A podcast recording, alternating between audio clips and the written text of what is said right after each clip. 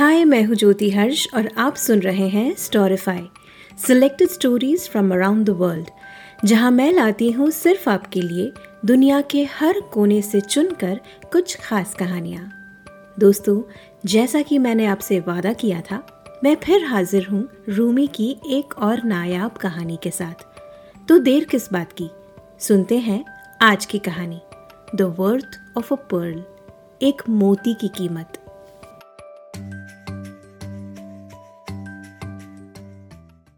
गजनी के सारे दरबारियों को ये लगने लगा था कि उनके बादशाह महमूद का दिमाग खराब हो चला था। उस दिन सवेरे दरबार में बादशाह ने सबके सामने एक बड़ा और बेहद खूबसूरत मोती अपनी जेब से निकाला। एक ऐसा मोती जिसकी चमक दिन के उजाले में भी दरबार में चारों ओर फैल रही थी। बादशाह ने वो मोती अपने वज़ीर की हथेली पर रखते हुए वज़ीर से कहा, क्या लगता है तुम्हें?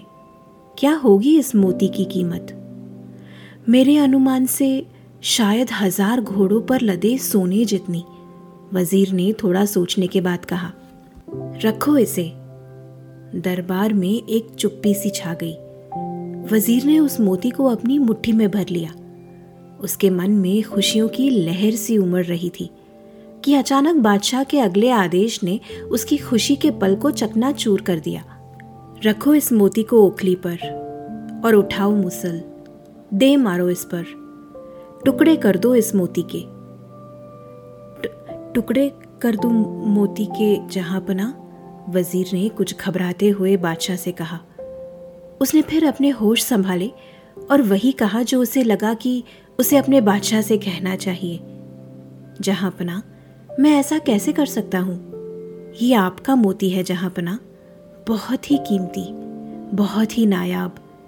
मैं इसके टुकड़े नहीं कर सकता। यकीनन आप मेरी परीक्षा ले रहे हैं। ये परखने के लिए कि मैं आपके खजाने की रक्षा करने की ज़िम्मेदारी उठाने के काबिल हूँ भी या नहीं। और मैं बिल्कुल काबिल हूँ जहाँ पना। मैं कभी राजघराने के खजाने पर कोई भी आँच नहीं आने दूँगा, बल्कि मैं तो आपके धन में बहुत सारी वृद्धि ले आऊँगा। मैंने हमेशा अपने बादशाह की प्रगति की मंगल कामना ही की है, जहाँ पना। बादशाह के चेहरे पर एक पल के लिए उदासी छा गई, और फिर दूसरे ही पल में वो उदासी एक झूठी हँसी में तब्दील हो गई। बहुत खूब बहुत खूब मेरे वज़ीर, ये कहते हुए बादशाह ने मोती वापस मांगते हुए अपना हाथ आगे बढ़ाया, और वज़ीर ने कुछ बेमन से वो मोती बादशाह को लौटा दिया। तुम्हारी वफादारी से खुश होकर मैं तुम्हें ये शाही पोशाक इनाम में देता हूँ। इनाम के तौर पर सिर्फ़ पोशाक मिलने पर वज़ीर थोड़ा नाखुश तो हुआ, लेकिन उसने अपने इस भाव को अपने चेहरे पर नहीं आने दिया। राज्य के कुछ और कारोबार निपटाने के बाद बादशाह ने फिर वही मोती अपनी जेब से निकाला और राज्य के खजांची की हथेली पर रख दिया। तुम तो इस राज्य के खजांची हो बताओ, क्या लगता है तुम्हें? क्या होगी इस मोती की कीमत? लगभग आधे राज्य जितनी जहाँ पना, ऊपर वाला इस मोती को हमेशा सुरक्षित रखे। रखो इसे। अब वज़ीर के साथ जो हुआ, वो तो खजानची ने देखा ही था। उसने मोती के मिलने पर अपने मन में ज़्यादा खुशी नहीं मनाई, लेकिन वो उम्मीद कर रहा था कि इस बार बादशाह उसे वो मोती दे देंगे। ये सोचते हुए उसने वो मोती अपनी मुट्ठी में बंद कर लिया। टुकड़े कर दो इसके, बादशाह ने उखली और मूसल खजांची को पकड़ाते हुए कहा।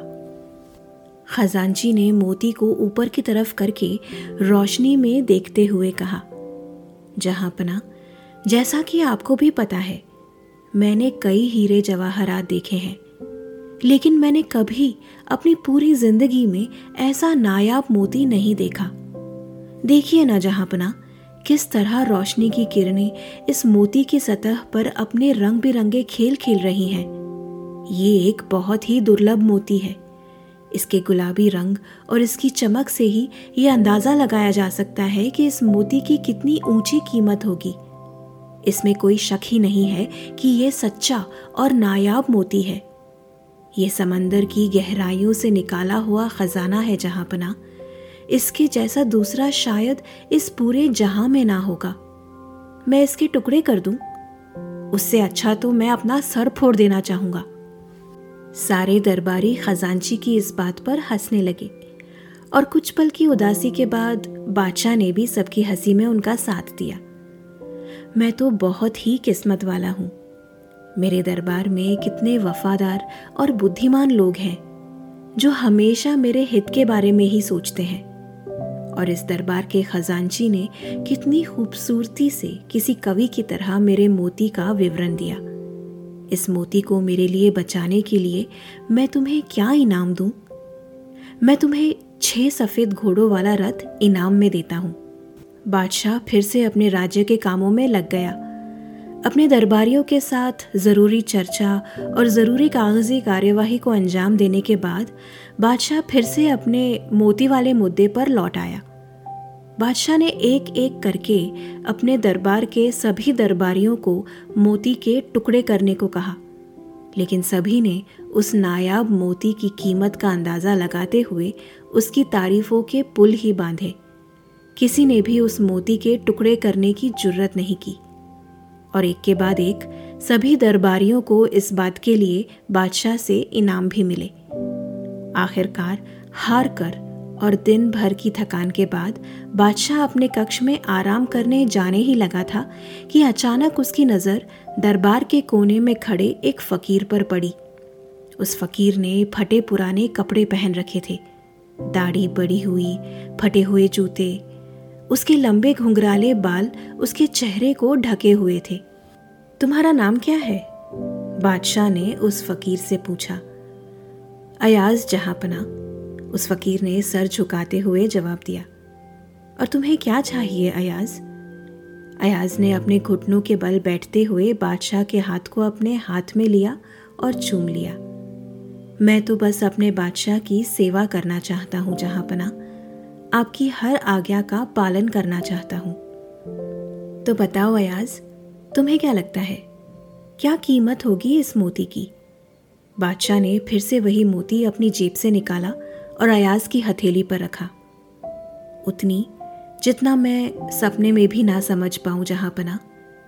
रखो इसे, इस ओखली में, टुकड़े कर दो इसके।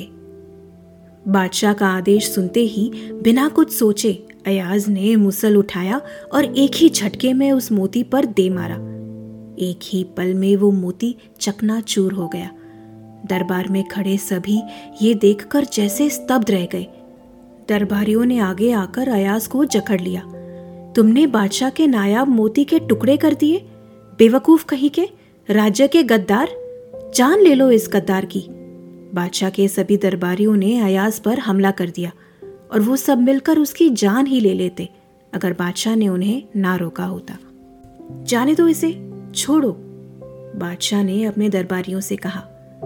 दरबारियों ने अपने बादशाह के आदेश पर अयाज को छोड़ दिया। तुम अपनी सफ़ाई में कुछ कहना चाहते हो, अयाज? बादशाह ने उससे पूछा। अयाज ने सभी दरबारियों की तरफ़ देखते हुए जवाब दिया। महानुभाव, आप ही बताइए कि एक मोती की कीमत ज़्यादा है या फिर हमारे बादशाह के दिए हुए आदेश की? आप सभी का ध्यान बस उस मोती पर था, हमारे बादशाह पर नहीं। लेकिन मेरे लिए उनके आदेश के आगे तो वो मोती बस एक मामूली पत्थर के अलावा और कुछ भी नहीं। अयाज की ये बात सुनकर बादशाह की आँखों में एक चमक सी आ गई। उसकी दिन भर की थकान छू मंतर हो गई। बादशाह फिर अयाज की ओर बढ़ा और उसे अपने गले से लगा लिया। ये है मेरा दिल, मेरा अयाज, मेरा मोती, मेरा सच्चा खजाना। आखिर मैंने तुम्हें पा ही लिया। दोस्तों, हम भी यही भूल करते हैं ना। हम अपने रिश्तों की जगह चीज़ों को अहमियत देने लगते हैं। क्या आपके साथ भी ऐसा हुआ है कि किसी करीबी दोस्त या फिर प्रियजन के दिए हुए तोहफे को तो हम बहुत संभाल के रखते हैं? लेकिन जब उसी रिश्ते को संभालने की बारी आती है तो हम हमसे ही प्यार करने वालों का दिल तोड़ देते हैं। क्या हम इतने मूर्ख हैं कि हमें इतनी सी बात की पहचान भी नहीं कि हमारी ज़िंदगी का सच्चा खजाना क्या है। वो धन दौलत, जिसकी चकाचौंध ने हमारी आँखों के आगे अंधेरा सा कर दिया है, या फिर हमारे खूबसूरत और अनमोल रिश्ते। तो ये थी आज की कहानी। रूमी की लिखी, the worth of a pearl एक मोती की कीमत। आपको ये कहानी कैसी लगी, कमेंट सेक्शन में ज़रूर लिखिएगा। आप मुझे अपने विचार ईमेल भी कर सकते हैं। My email I D is Storyfy the podcast at Gmail dot com और आप जल्दी से ये एपिसोड अपने दोस्तों के साथ शेयर कर दीजिए। और हाँ इस पॉडकास्ट को रेट करना मत भूलिएगा। हम फिर मिलेंगे अगले हफ़्ते। रूमी की ही लिखी हुई एक और कहानी के साथ। Until then take care stay blessed and may you be storyfied